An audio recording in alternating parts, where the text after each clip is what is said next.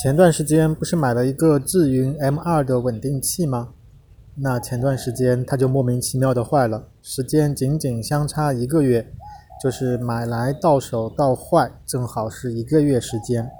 从智云官方维修师傅那里得知不是我的问题，就在我给我朋友录麻辣火锅底料视频的那天，是上个礼拜，它就毫无征兆的坏了。开机以后屏幕有显示，但是三轴电机，也就是三个电机完全不工作。我上官网客服问怎么解决，客服让我充着电再开机，于是我照着做，还是一样的。客服倒是很果断的说送修吧，还给了送修流程。当时我是很生气的，因为这个东西是有内置电池的，所以发快递只能走陆运，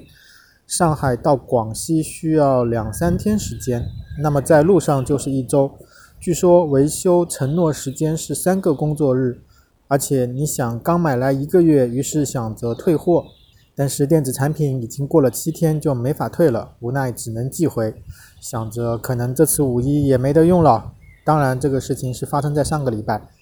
反转的是，我的顺丰跟踪微信刚刚显示对方上午收到，当天下午我就接到维修部电话和我确认一下地址，已经修复完毕，可以返程了。这个也就是经过了半天时间，要么返修的件很少，所以处理起来很快，要么他们有强大的团队，